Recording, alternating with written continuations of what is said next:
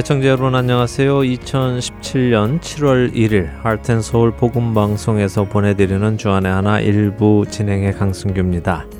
지난 한 주도 생명을 경시하는 이 세상에서 생명의 중요성을 전하며 그들의 생명을 구원에 이르게 하신 여러분들 되셨으리라 믿습니다. 7월 첫 방송인데요. 주안의 하나가 7월을 맞이해서 많은 변화를 맞았습니다. 먼저 제가 진행하고 있는 주안의 하나 1부에는요. 애청자 여러분들과 함께 기도하는 시간인 1분 기도 시간이 새롭게 박미희 아나운서가 진행을 맡아 여러분을 찾아갑니다.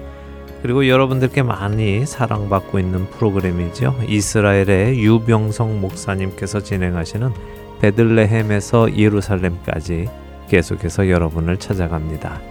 이미 지난 6월 마지막 방송에서 주안의 하나 2부를 진행하던 최광덕 아나운서가 말씀을 드렸습니다만 저희 할텐 서울 복음 방송 주 진행자들이 앞으로 3개월씩 돌아가면서 안식을 갖기로 했습니다.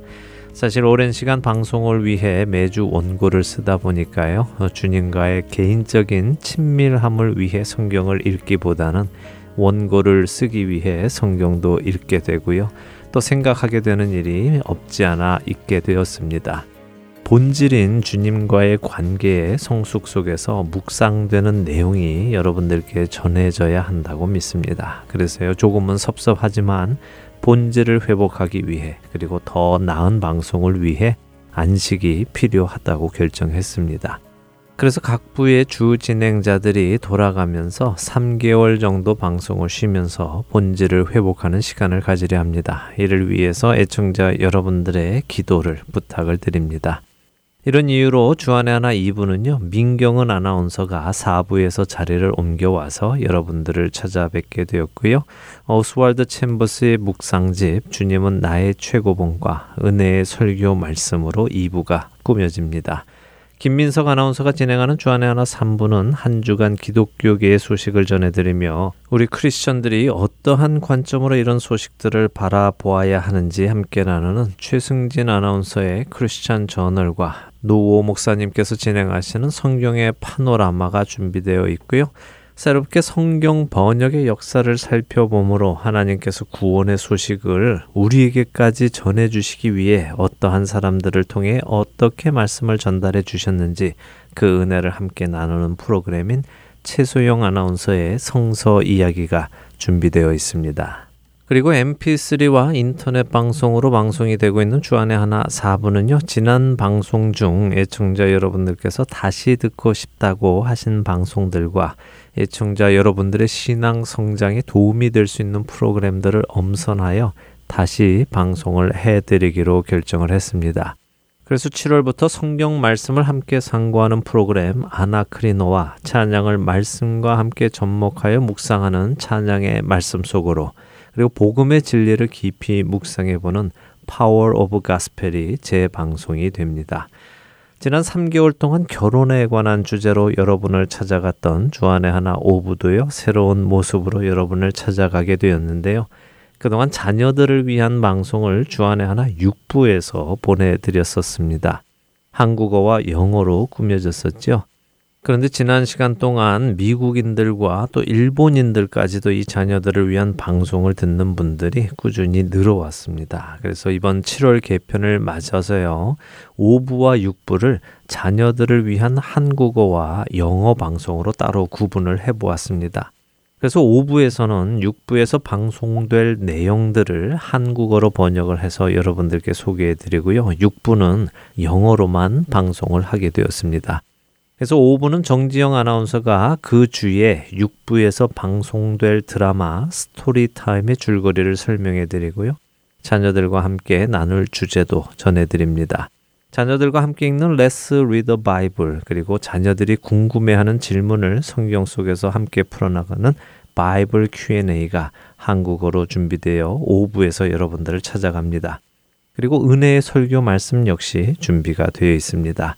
말씀드린 대로 6부는 같은 내용이 영어로 자녀들을 위해 준비되어서 찾아갑니다. 영어 방송인 주안의 하나 7부와 일본어 방송인 주안의 하나 8부도 계속해서 여러분들을 찾아갑니다. 여러분 주위에 복음이 필요하신 분들께 각각의 사정에 맞는 CD를 사용하셔서 전도도 하시고 또 이 모든 프로그램들을 통해 여러분들과 저희가 함께 주 안에서 성장해 나가고 지어져 나가기를 소원합니다. 첫 찬양 함께 하신 후에 말씀 나누도록 하겠습니다.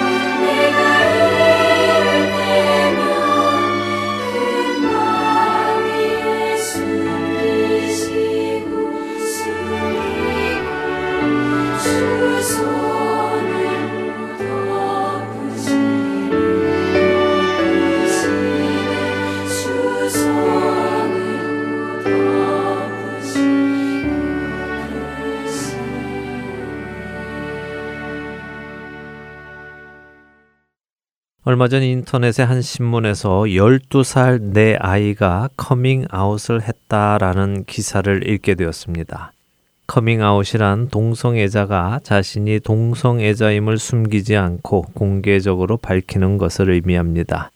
그 기사는 12살짜리 딸 아이를 둔 한 엄마가 자신의 딸에게 있었던 일을 1인칭 시점으로 써 내려간 기사였습니다. 그 기사를 제가 한번 여러분들께 읽어 드리겠습니다. 조용히 한번 들어보시기 바랍니다. 작년 6월 22일 딸 아이의 11번째 생일 바로 다음 날이었습니다. 아이가 할 말이 있다며 입을 열었습니다. 다른 여자애들은 남자애들을 좋아하는데 나는 그렇지 않아요. 나는 여자애를 좋아해요. 라고 말을 했습니다. 그 말을 듣고 놀라지 않았다면 거짓말이겠지요. 그러나 저는 아이를 안아주며 이렇게 말해 주었습니다. 그래, 엄마는 널 사랑한다. 네가 무엇을 하든 널 믿고 지지할 거야 라고요. 딸아이는 제 말에 안심한 듯 했고 서서히 친한 친구들과 친척들에게도 속마음을 털어놓기 시작했습니다. 그러던 올해 1월 아이가 폭탄 발언을 했습니다. 교회에서 커밍아웃을 하겠다는 것이었습니다. 아이는 자신과 같은 다른 친구들에게 자신이 같은 편이라는 것을 알려주고 신앙을 잃지 않고도 동성을 사랑할 수 있다고 말해주고 싶다고 했습니다. 아이는 자신을 위해 교회에서의 커밍아웃을 결심한 것이 아니라 다른 성소수자들에게 용기를 주기 위해 결심한 것입니다. 그래서 저는 아이의 뜻대로 하도록 허락했습니다. 아이는 교회의 단상에 서서 이야기를 시작했습니다. 하나님께서 저를 만드실 때 저에게 갈색 눈과 죽은 깨를 주시면서 망설이지 않으셨을 거예요. 제가 동성애자로 태어난 것도 다르지 않아요. 하나님은 저라는 사람을 그 자체로 사랑하세요. 저는 제가 저다운 것이 끔찍한 죄라고 생각하지 않아요. 제가 잘못됐다면 하나님께서 말해 주셨겠지요. 저는 언젠가 좋은 짝을 찾아 결혼도 하고 가족도 만들고 싶어요. 그리고 동성애자로 이 소망들을 충분히 이룰 수 있다는 것을 알아요. 이런 제 자신을 저는 사랑해요. 부끄럽지 않아요. 그런데 제 딸아이가 여기까지 이야기했을 때 교회 사람들의 제지로 딸아이는 더 이상 말을 이어가지 못했습니다. 우리 가족은 그 자리를 바로 떠났습니다. 딸아이는 준비했던 연설문을 끝마치지 못해 울었습니다. 딸아이의 연설문은 이렇게 끝을 맺습니다. 저는 여러분이 저 같은 아이들에게 무심코 던지는 말에 조금 더 조심해 주었으면 좋겠어요. 저는 부모님과 하나님 또한 저를 사랑하고 받아들이고 있다고 믿습니다. 아멘. 기사는 이렇게 끝이 났습니다. 여러분께서 이 기사를 들으셨을 때 여러분의 마음에는 어떤 생각이 드시는지요?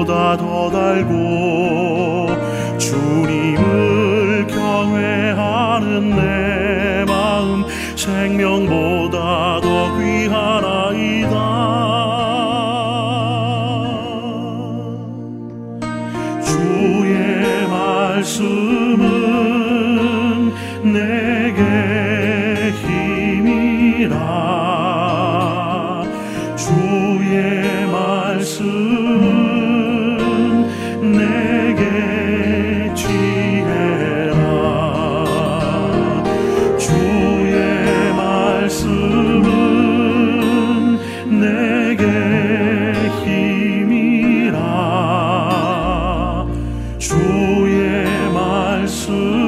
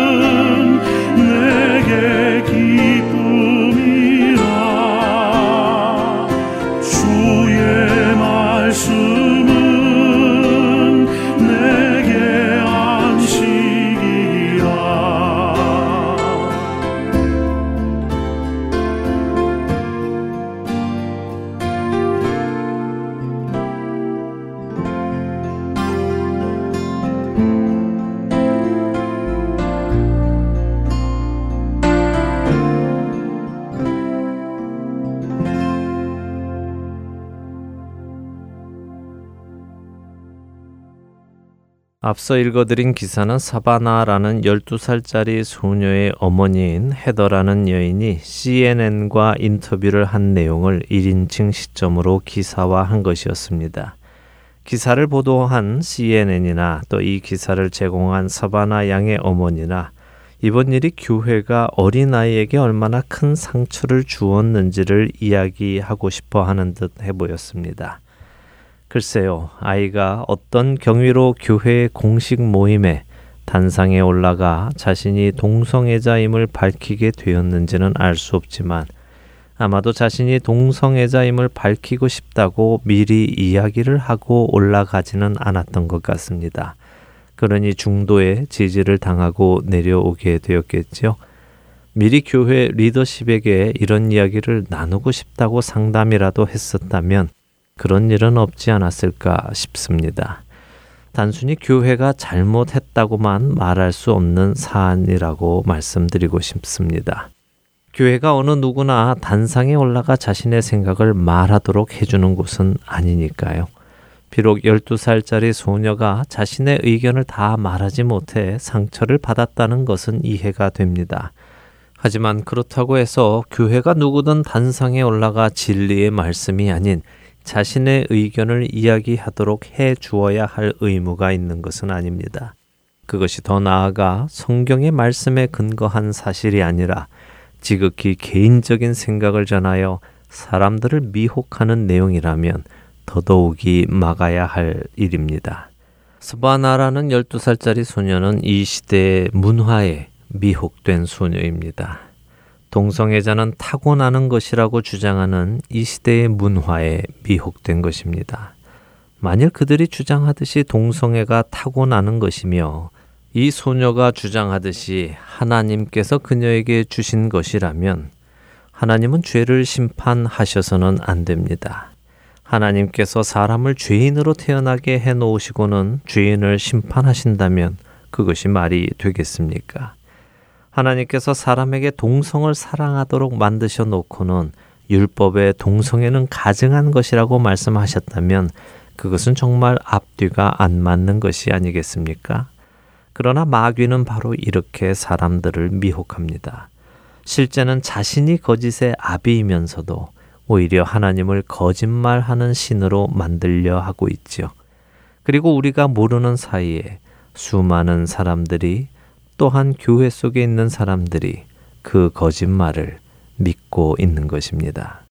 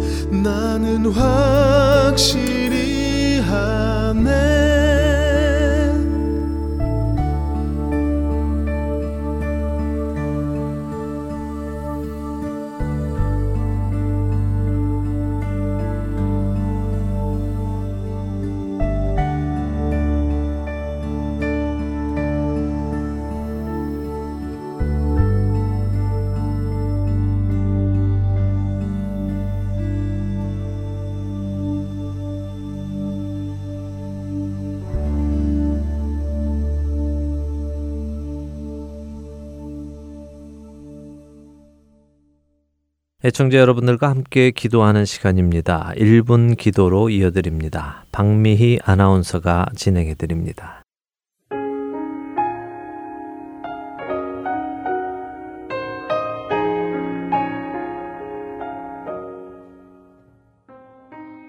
할텐 서울 복음 방송 1분 기도 시간입니다. 오늘 이 시간은 전 세계에서 신학을 공부하고 있는 사람들을 위해 기도하는 시간을 가지려 합니다. 신학을 공부한다는 것은 다음 세대에게 신앙을 전해줄 준비를 하고 있다는 이야기일 것입니다. 이들이 주 안에서 진리의 말씀을 공부하고 공부한 그 말씀을 삶으로 살아내어 예수 그리스도의 복음을 다음 세대에 전하는 데에 부족함이 없도록 많은 사람들의 기도가 필요할 것이라 믿습니다.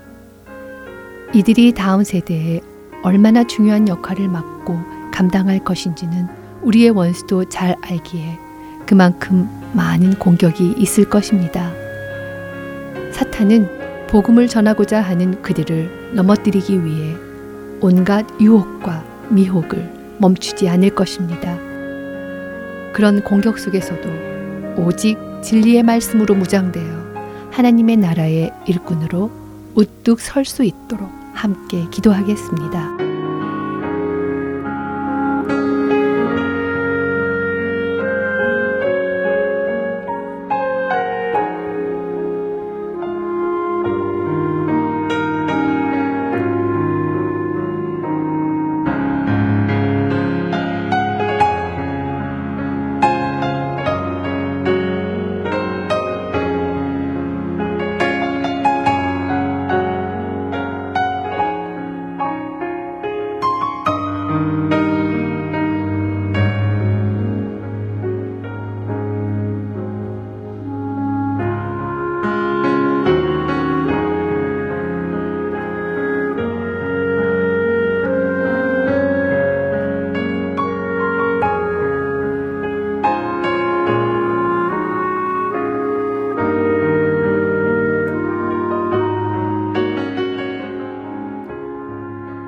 하나님 아버지, 이 세상의 주권자이신 하나님께 우리가 한 음성으로 기도드렸습니다. 아버지께서 택하셔서 다음 세대에게 진리의 말씀을 전할 사명을 감당하게 하신 신학생들을 위해 우리가 함께 기도했습니다. 이들을 붙들어 주셔서 모든 유혹과 미혹 속에서도 진리의 말씀을 붙들고 굳게 서게 하여 주옵소서. 우리의 기도에 응답하시는 하나님의 신실하심을 믿고 기도드렸사오니 속히 응답하여 주시옵소서. 우리의 구주 되시는 예수 그리스도의 이름으로 기도드렸습니다.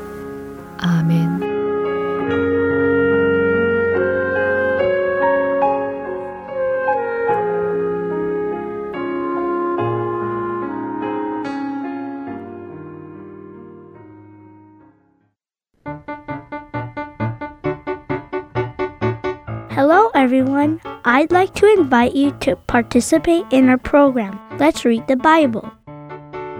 You can record your own reading of Bible's passages and send them to us at Heart and Soul Gospel Ministries.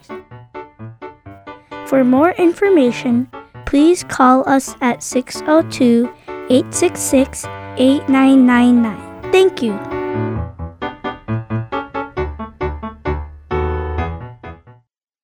할텐서울 복음방송은 인터넷 www.hartenseoul.org를 통해 매주 토요일 6시간의 한국어와 1시간의 영어, 1시간의 일본어로 복음을 전하는 선교회입니다.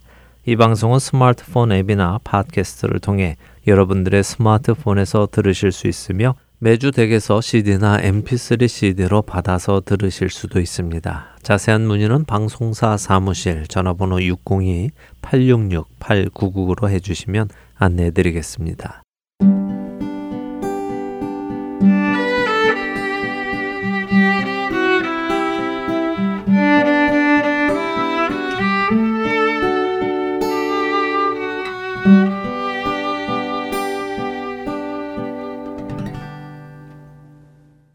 이스라엘에서 사역하시는 유병성 목사님과 다윗의 여정을 따라 떠나는 성경 여행 베들레헴에서 예루살렘까지 함께 하시겠습니다. 오늘은 아벡과 부솔 시내라는 제목으로 말씀 전해 주십니다.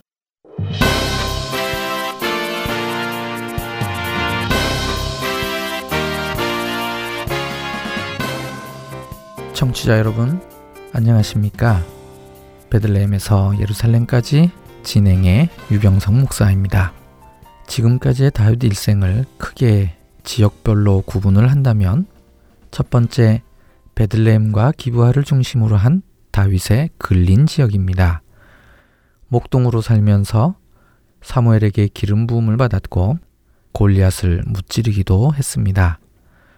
기브아의 사울 궁전을 중심으로 한 생활에서는 사울의 살해 위협으로 인한 긴장감의 연속이었죠. 라마나옳, 에셀와위, 높 등의 지역이 포함됩니다. 두 번째, 엘라 골짜기를 중심으로 한 서부 지역으로 가드, 아둘람, 그일라 등이 이 지역입니다. 도피 생활이기는 하지만 아둘람 공동체를 만들어 세력이 생겨난 곳이죠. 세 번째, 헤브론 남부 지역을 중심으로 한 동부 지역입니다. 치열한 도피 생활의 연장입니다. 광활한 산지이면서 광야와도 연결되어서 다윗이 도망다니기에 적합한 지역이었죠. 여기에 포함되는 곳으로는 헤레수풀, 십광야, 갈멜광야, 마온광야와 예시몬과 하길라산 그리고 셀라하마느 곳이 있습니다. 특별히 광야의 요새인 엔게디와 마사다도 포함됩니다. 네 번째로 등장한 지역이 남부 지역입니다. 다윗이 블레셋의 영역 중 멀리 남쪽으로 떨어진 시글락에 살면서 세력을 키운 곳이죠. 16개월을 생활하면서 역량을 키웠습니다.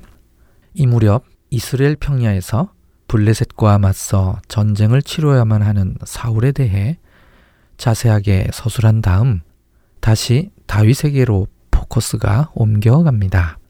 이 지점이 오늘 여정이 시작되는 부분입니다. 14번째 여정을 시작해 보도록 하겠습니다. 사무엘상 29장 1절입니다. 블레셋 사람들은 그들의 모든 군대를 아벡에 모았고 이스라엘 사람들은 이스르엘에 있는 샘 곁에 진쳤더라. 블레셋 사람들이 이스라엘과 일전을 치르기 위해 군대를 아벡에 모았습니다. 이들이 이렇게 한 것은 처음이 아닙니다. 사무엘상 4장 1절 이스라엘은 나가서 블레셋 사람들과 싸우려고 에베네셀 곁에 진치고 블레셋 사람들은 아벡에 진쳤더라. 블레셋이 이곳에 진을 친 이유는 이곳이 국제해안도로의 중요한 길목이기 때문입니다. 요바까지는 이 길이 블레셋 영토 안에 있지만 요바 다음에는 샤론 평야를 통과해야 되는데 두 개의 장애물이 있습니다. 첫째는 야르콘 강이고 두 번째는 샤론 평야 내에 있는 늪지대들입니다. 이 두 개의 장애물을 통과하기 위해서는 야르콘 강을 바로 건너기보다 이 강의 발원지를 돌아서 가면 가장 편리합니다. 바로 아벡이 이 강의 발원지입니다. 아벡을 통과하면 샤론 평야 내의 교통을 방해하는 늪지대를 피해서 좀 더 내륙 쪽으로 갈 수 있습니다. 그러니 이 아벡은 국제해안도로의 중간 기착지로서 중요한 역할을 하는 곳이죠. 게다가 야르콘강의 발원지여서 지하수가 풍부한 곳이기도 합니다. 길의 통제권과 물 근원지 확보라는 두 마리 토끼를 한꺼번에 쫓을 수 있는 곳이 아벡이었죠. 그래서 블레셋은 사무엘상 4장에도 그랬듯이 사무엘상 29장에서도 이곳에 집결한 것입니다. 지금은 이곳에서 전투를 벌리기 위해서 모인 것이 아니라 자신들의 통치권 안에 있는 교통의 요지이니 모이기가 수월해서 이곳에서 모인 것입니다. 여기에 모여서 북쪽으로 진격해서 국제해안도로의 북쪽 통로를 완전히 자신들의 수중에 넣기 위해 마지막 점검을 하고 있는 중입니다. 한편 이스라엘은 이스라엘에 있는 샘 곁에 진을 쳤습니다. 오늘 여정에서 사울과 함께한 이스라엘에 대한 이야기는 딱 이 정보 하나만 나옵니다. 아벡의 사전 점검을 위해 모인 블레셋 군대에 다윗과 그의 사람들도 아기스와 함께 합류합니다. 29장 2절 블레셋 사람들의 수령들은 수백 명씩 수천 명씩 인솔하여 나아가고 다윗과 그의 사람들은 아기스와 함께 그 뒤에서 나아가더니 본문에서 표현된 수령은 히브리어로 세렌입니다. 블레셋 성읍들의 우두머리를 지칭하는 고유 명사입니다. 성경에 총 21번 사용되었는데 한글 성경은 이 단어를 통일성 있게 번역하지는 않았습니다. 가장 많이는 방백, 그리고 통치자, 군주, 수령 등으로 번역했습니다. 이 광경을 본 블레셋 방백들이 아기스에게 항의를 합니다. 29장 3절 블레셋 사람들의 방백들이 이르되 이 히브리 사람들이 무엇을 하려느냐 하니 29장 4절 블레셋 방백들이 그에게 이르되 이 사람을 돌려보내어 왕이 그에게 정하신 그 처소로 가게 하소서. 이 두 구절에 나오는 방백은 사레이 플리슈팀입니다. 직역하면 블레셋의 장관들이라는 뜻입니다. 세렌과 사레이 플리슈팀은 무슨 관계일까요? 사실은 같은 사람입니다.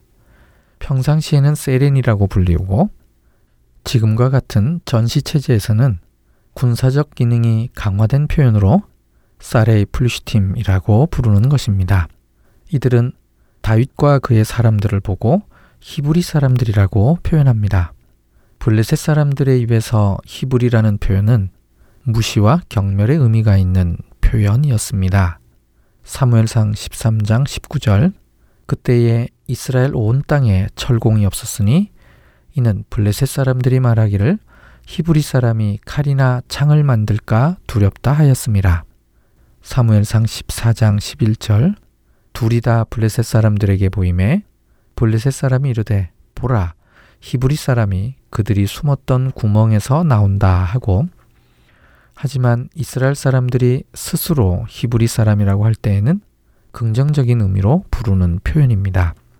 사무엘상 13장 3절 사울이 온 땅에 나팔을 불어 이르되 히브리 사람들은 들으라 하니 사울이 블레셋과 전투를 벌이기 위해 사람을 모을 때 사용한 표현입니다. 블레셋의 다른 수령과 방백은 다윗과 함께 참전하기를 반대하면서 우리에게 익숙한 표현을 합니다. 사울과 다윗을 비교하는 이 노래는 성경에서 딱 세 번 나옵니다. 그 세 번째가 오늘 본문에서 나옵니다. 첫 번째 사무엘상 18장 7절 여인들이 뛰놀며 노래하여 이르되 사울이 죽인 자는 천천히요 다윗은 만만이로다. 두 번째 사무엘상 21장 11절 아기스의 신하들이 말합니다. 사울이 죽인 자는 천천히요 다윗은 만만이로다. 세 번째 사무엘상 29장 4절에서 5절입니다. 블레셋 방백들이 말합니다. 사울이 죽인 자는 천천히요 다윗은 만만이로다. 이 노래를 부르는 주체가 점점 더 확대되는 형태로 변합니다. 처음에는 이스라엘의 여인들의 입에서 노래로 나왔고요. 점점 더 입에서 입으로 전달되어 블레셋 가드의 신하들도 알게 되었습니다. 그래서 아기스 왕에게 다윗을 데려갈 때 이 노래를 소개합니다. 마지막으로 오늘 본문에서는 이 노래가 블레셋의 방백들의 입을 통해 소개되고 있습니다. 적절한 시기에 나타난 노래입니다. 이 노래의 핵심은 사울도 용사이지만 다윗은 더 큰 용사라는 것입니다. 블레셋의 방백들은 이 노래에서처럼 다윗이 마음만 먹으면 대량 살상을 할 수 있는 인물로 생각하고 있는 것입니다. 사무엘서의 저자는 더 큰 관점에서 이 노래를 이 시점에서 인용했습니다. 이 노래는 앞으로 있게 될 결정적 국면 전환을 암시해 줍니다. 사울 왕은 최후의 전투를 할 것이고 다윗은 이제 곧 왕으로 등극할 것입니다. 지금 진행되고 있는 이 전투가 결정적 계기가 되어 새로운 국면으로 접어들 것이기 때문입니다. 블레셋 방백들이 다윗을 돌려보내야 한다고 생각한 이유는 무엇이 있었을까요? 첫 번째로는 다윗이 변심하여 사울 편을 들게 될까 봐입니다. 만약 그렇게 되면 그야말로 대참사가 됩니다. 노래새처럼 속수무책으로 당해서 대량 살상이 발생할 수 있기 때문이죠. 두 번째로는 사울과 블레셋이 치열하게 싸우느라 힘이 빠졌을 때 다윗이 양쪽 다 공격할 가능성이 있기 때문입니다. 블레셋 방백들이 알고 있는 다윗은 능숙한 전략가입니다. 이 전쟁을 역이용해서 사울과 블레셋의 힘을 뺀 후 뒤통수를 칠 수 있다고 본 것이죠. 세 번째로는 다윗을 시글나게 두면 적어도 후방 걱정은 안 해도 되는 작전상의 이득 때문입니다. 블레셋이 총력을 기울여 북부 지역 전쟁에 몰두하는 틈을 타 남쪽 네게부에 있는 아말렉이 쳐들어올 수도 있습니다. 다윗이 시글락에 주둔하고 있다면 블레셋의 입장에서는 남쪽 국경 수비에 유리한 것이지요. 블레셋 방백들이 생각한 이러이러한 이유에 결국 아기스도 다윗을 돌려보내기로 합니다. 아기스의 입에서 여호와의 살아계심을 두고 맹세하노니라는 표현이 나옵니다. 대부분의 학자들은 여기에 특별한 의미를 부여하지 않습니다. 다만 아기스가 다윗을 자신의 부하로 생각은 하고 있지만 최대한 존중해주고 있는 증거가 된다는 정도로 봅니다. 말의 내용상으로도 아기스는 다윗의 입장을 최대한 변호해주고 있습니다. 반면 다윗의 대답 속에는 문학적 기교와 함께 이중적 의미가 들어가 있습니다. 29장 8절입니다. 내가 가서 내 주 왕의 원수와 싸우지 못하게 하시나이까. 이 말을 표면적으로 보면 내 주 왕을 아기스로 볼 수 있습니다. 원수는 사울 왕이 되는 거고요. 하지만 다윗은 내면적으로 내 주 왕을 사울을 의미할 수도 있는 것입니다. 다윗은 항상 사울을 하나님의 기름 받은 종으로 여기고 늘 내주 왕으로 불렀기 때문입니다. 그렇게 되면 원수는 블레셋이 됩니다. 이중적 의미를 내포한 word play가 되는 것이죠. 결국 다윗은 이스라엘과의 전쟁 때문에 큰 딜레마에 빠질 뻔했는데 아기스의 신임을 여전히 유지한 채 새벽에 일찍이 일어나 시글락으로 돌아가게 됩니다. 블레셋은 이스라엘로 향해 올라갔습니다. 다윗 입장에서는 또 다른 형태의 셀라하마느 곳을 체험하게 된 것이죠. 아벡에서 아침 일찍 출발해서 사흘 만에 시글락에 도착합니다. 자신의 가족과 함께한 사람들의 가족에게 예상치 못한 일이 벌어졌습니다. 아멜렉 사람들이 침노해서 시글락을 불사르고 아내들과 자녀들을 붙잡아간 것입니다. 아말렉은 정말 끈질기게 등장합니다. 성경의 언급을 통해 보면 아말렉은 에서의 후손입니다. 창세기 36장 12절에 에서의 아들 엘리바스의 첩 딥나는 아말렉을 엘리바스에게 낳았으며 라고 기록되어 있습니다. 이것을 아말렉의 기원으로 봅니다. 창세기 14장 7절에 등장하는 아말렉 족속의 땅이라는 표현은 후대에 성경이 기록될 때를 기준으로 해서 설명하는 지리적 설명인 것입니다. 이들 아말렉 족속이 르비딤에서 출애굽하는 이스라엘 백성을 공격합니다. 이 일로 인해서 하나님께서는 아말렉 족속을 없이하여 천하에서 기억도 못하게 하시고 이들과 더불어 대대로 싸우시겠다고 하신 것입니다. 사사 시대 때에도 아말렉은 미디암과 함께 이스라엘을 침노했습니다. 사울 왕은 이들을 진멸하라는 하나님의 명령을 어겼습니다. 이제 사무엘상이 거의 끝나가는 무렵에 다윗도 이들 아말렉으로부터 큰 곤란을 겪게 되었습니다. 다윗이 그의 사람들을 데리고 아벡에 모이는 블레셋 군대를 따라간 사이 아말렉이 습격해서 시글락을 불태우고 모든 여자들과 자녀들을 붙잡아간 것입니다. 심지어는 다윗의 아내 아히노암과 아비가일도 잡혀갔습니다. 모두에게 엄청난 충격이었습니다. 다윗을 돌로 치려 할 정도의 충격이었죠. 사무엘상 30장 6절 백성들이 자녀들 때문에 마음이 슬퍼서 다윗을 돌로 치자 하니 다윗이 크게 다급하였으나 그의 하나님 여호와를 힘입고 용기를 얻었더라. 지난 시간에 설명드린 사울하고 전적으로 대조되는 모습입니다. 어쩌면 사울보다 더 다급한 상황이 되었음에도 불구하고 하나님 여호와를 힘입고 용기를 얻었다고 합니다.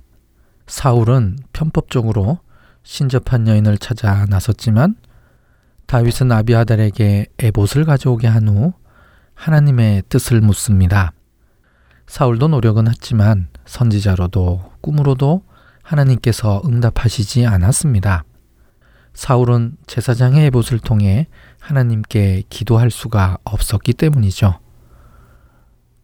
도액을 사주해서 노베 제사장들을 몰살시켰기 때문입니다.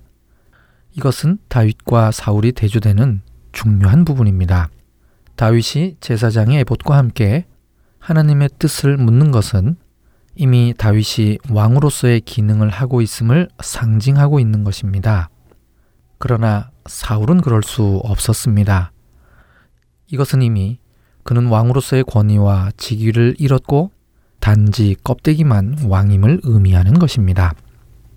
하나님의 뜻을 물은 후 600명과 함께 아말렉 족속에 대한 추격전이 시작됩니다. 부솔 시내에 이르렀습니다. 그러자 이곳에서 도저히 못 따라오는 사람들이 생겼습니다. 무려 200명이나 됩니다. 그렇다면 부솔 시내는 어디일까요? 사무엘상 30장에서만 나오는 지명입니다. 바로 시글락 지역을 통과하는 와디, 즉 시내가 부솔 시내입니다. 그러니 이 말은 200명은 거의 처음부터 따라오지 못했다는 말이 됩니다. 그럴 수밖에 없는 게 아벡에서부터 무려 사흘 걸려서 왔습니다. 오자마자 아말렉의 공격 현장을 보고 울 기력이 없을 정도로 소리 높여 울었습니다. 그러니 거의 탈진한 상황이죠. 그래서 이들 200명은 남겨놓고 400명이 추격에 나섭니다. 이미 지친 200명에 대한 배려도 있는 것이고 작전상 이들은 시글락에 남아서 원기를 회복하고 시글락 재건 준비와 함께 그나마 남아있는 근거지를 지켜야 할 필요성도 있었습니다. 이렇게 추격에 나선 다윗과 400명은 오래지 않아 광야에 버려진 애굽 사람 한 명을 만나게 됩니다. 아말렉의 종이었는데 사흘 전에 병이 들었다는 이유로 버림받은 자였습니다. 이 애굽 사람을 치료하고 원기를 회복시킨 후 그동안의 일에 대해 증언을 듣습니다. 30장 14절 그렛 사람의 남방과 유다에 속한 지방과 갈렙 남방을 침노하고 시글락을 불살랐나이다. 그렛 사람의 남방은 곧 시글락이 있는 지역을 말합니다. 블레셋 지역보다 조금 더 남쪽 지역을 가리키고 있습니다. 그리고 나머지 부분은 가두왕 아기스에게 엉뚱하게 보고했던 헤브론의 남부 지역을 가리키는 말입니다. 다윗과 그의 사람들이 속해 있는 아둘람 공동체는 이 버려진 애굽 사람을 죽이는 것이 아니라 당연히 한 이론으로 받아줄 수 있는 공동체였습니다. 그래서 이 애굽 사람이 다윗을 적극적으로 도와 아말렉이 있는 곳을 가르쳐 줍니다. 아말렉은 승리의 기쁨에 먹고 마시며 춤추고 있었습니다. 이들을 공격해서 큰 승리를 쟁취합니다. 30장 17절에 새벽부터 이튿날 저물 때까지 공격했다고 합니다. 이 구절에서 새벽에 해당하는 단어가 네셰프인데 뜻이 아주 애매합니다. 해 뜨기 전 어두움과 해 진 후 어둠을 둘 다 표현하는 단어입니다. 일단 더 극적인 승리의 모습으로 해석하기 위해 해 뜨기 전 어두울 무렵, 즉 새벽으로 번역한 것입니다. 이들을 크게 패배시켜서 낙타를 타고 도망한 소년이 400명 뿐이라고 했습니다. 도망간 사람 400명은 다윗과 함께 공격한 사람의 숫자와 같습니다. 이 표현으로 이것이 얼마나 큰 승리인지 알 수 있습니다. 큰 승리와 함께 사로잡혀간 사람들과 빼앗겼던 모든 물건을 다 되찾아서 의기양양하게 돌아오다가 새로운 문제에 부딪히게 됩니다. 30장 22절 다윗과 함께 갔던 자들 가운데 악한 자와 불량배들이 다 이르되 그들이 우리와 함께 가지 아니하였은즉 우리가 도로 찾은 물건은 무엇이든지 그들에게 주지 말고 각자의 처자만 데리고 떠나가게 하라 하는지라. 여기서 말하는 불량배는 갈멜 사람 나발에게 사용했던 것과 동일한 단어입니다. 나발같이 재물에 대한 욕심 많은 사람들이 일제히 이르기를 재물은 주지 말고 처자식만 데리고 우리를 떠나게 하자는 말입니다. 다윗이 아둘람에서 시작한 공동체 정신에 정면으로 위배되는 표현이지요. 그래도 다윗은 이들을 나의 형제들아 라고 부릅니다. 분명하게 이들의 요구를 거부하고 출애굽 때부터 내려오던 전리품 분배의 원칙을 확고히 재확인합니다. 30장 24절 전장에 내려갔던 자의 분깃이나 소유물 곁에 머물렀던 자의 분깃이 동일할지니 같이 분배할 것이니라. 이와 같은 원칙은 이미 민수기 31장 27절과 여호수아 22장 8절에서도 적용되어 오던 것이었습니다. 동등하게 나누어야 되는 이유는 모든 전리품은 하나님이 주신 것이기 때문입니다. 다윗도 다른 지역에서 탈취한 전리품에 대해서는 그 지역으로 보냈습니다. 다윗과 교류가 있었던 13군데 모두에게 보냅니다. 이들 모두를 30장 26절에 그의 친구 유다 장로들이라고 표현했습니다. 이것은 정말 완벽한 다윗의 승리입니다. 마치 전쟁에서 승리하고 돌아오는 왕과 같은 모습입니다. 사무엘상 28장에서 전쟁 앞에 불안해하며 그의 최후를 향해 가는 사울의 모습과는 대조적으로 사무엘상 29장과 30장에서 다윗은 왕의 버금가는 승리자의 모습으로 그려지고 있습니다. 성경 저자의 배려 있는 극적인 대조였습니다. 오늘은 여기까지입니다. 다음 시간에 사무엘상 31장 1절에서 사무엘하 1장 27절 말씀으로 다시 뵙겠습니다. 안녕히 계십시오.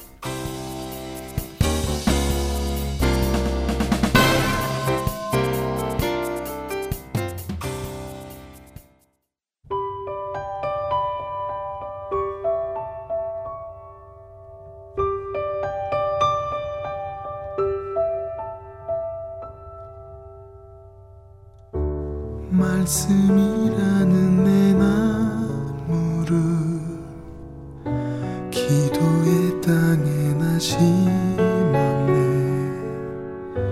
내게 소망 되신 주 말씀. 나무처럼 고이 가꾸리. 내 안에 심겨진 주 말씀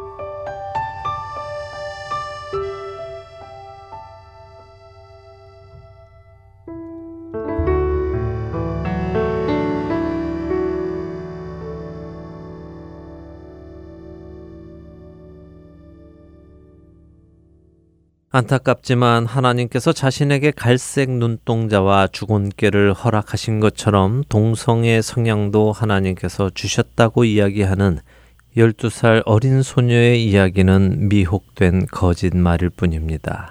그 소녀는 자신이 동성애자로 당당히 사는 것이 자신답게 사는 것이라고 말합니다. 자신이 타고난 대로 사는 것이 죄가 아니라고 말합니다. 만일 그것이 잘못된 것이었다면 하나님께서 자신에게 말해 주었을 것이라고 말합니다. 여러분은 이 소녀의 말을 어떻게 생각하십니까? 저는 이 소녀의 말을 들으며 너무도 안타까워졌습니다. 어쩌면 어느 누구도 교회 안에서 이 소녀에게 하나님의 말씀을 가르치지 않았는지도 모르겠습니다. 우리 모두는 죄인으로 태어났습니다.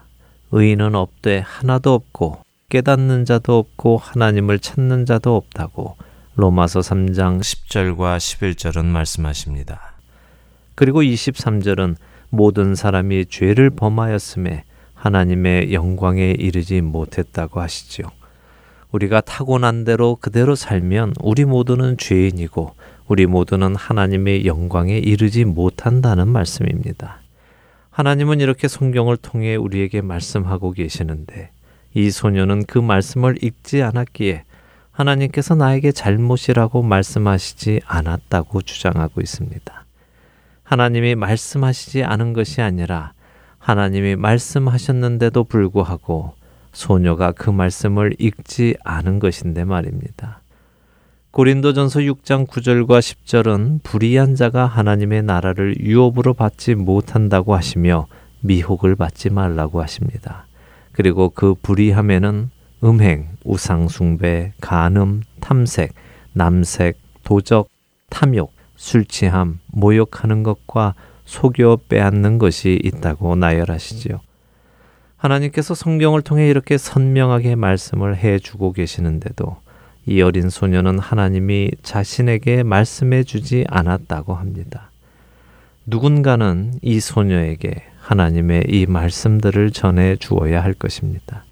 이 자매가 한 이야기 중 하나님께서는 자신을 자신 그 자체로 사랑하신다는 말이 있었습니다. 그 말은 사실입니다. 하나님께서는 우리가 의로워서 사랑하신 것은 아닙니다. 우리가 죄인이었음에도 불구하고 우리가 그분의 원수였음에도 불구하고 그분의 성품이 사랑이셨기 때문에 그분은 우리를 사랑하셨습니다. 그러나 그분이 죄인을 사랑하셨다는 것이 그분이 죄를 사랑하신다는 말씀은 아닙니다. 우리가 죄에 노예되어 있는 것을 아파하셔서 그분은 그 아들을 보내어 죄값을 치르게 하시고 우리를 그 죄로부터 자유하게 하신 분입니다. 죄에서 자유하게 되었다는 이야기는 죄를 자유롭게 진다는 이야기가 아니라 죄를 짓지 않을 수 있다는 이야기입니다. 이 사실을 가르치지 않고 하나님이 단순히 나를 사랑하셔서 그 아들을 죽이셨다고만 배웠으니 내가 타고난 그대로 내 육신이 원하는 그대로 살아도 된다고 믿는 것이 아니겠습니까?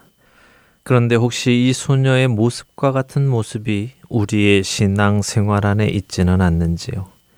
하나님께서는 이미 성경에 다 말씀을 해 놓으셨는데 내가 해야 할 일이 무엇이고 내가 하지 말아야 할 일이 무엇인지 다 말씀해 놓으셨는데도 불구하고 내게 말씀하시지 않았으니 내 마음대로 하나님을 해석하며 하나님의 뜻을 이야기하며 내 육신이 원하는 것을 하려고 하고 있지는 않습니까? 저부터 돌아보게 됩니다. 우리는 얼마나 많이 스스로를 속이며 하나님의 말씀을 업신여기며 자신의 원함을 성취해 왔습니까? 하나님의 뜻이 그것이 아님을 알면서도 그것을 부인하며 내 육신의 원함을 취해 왔습니까? 우리가 먼저 돌이키기를 원합니다. 그리고 아직 진리의 말씀을 깨닫지 못하는 자들을 깨우치도록 해야 할 것입니다. 하나님께서 그 아들을 보내어 십자가를 지게 하신 것은 우리로 우리 마음대로 살게 하려 하심이 아니라 우리로 죄에서 풀려나 의롭게 살게 하려 하심입니다. 이 사실을 우리는 전해야 할 것입니다. 우리가 알거니와 우리의 옛사람이 예수와 함께 십자가에 못 박힌 것은 죄의 몸이 죽어 다시는 우리가 죄에게 종노릇 하지 아니하려 함이니 이는 죽은 자가 죄에서 벗어나 의롭다 하심을 얻었습니다. 로마서 6장 6절과 7절의 말씀입니다. 미혹되지 마십시오. 진리의 말씀 안에 거하십시오.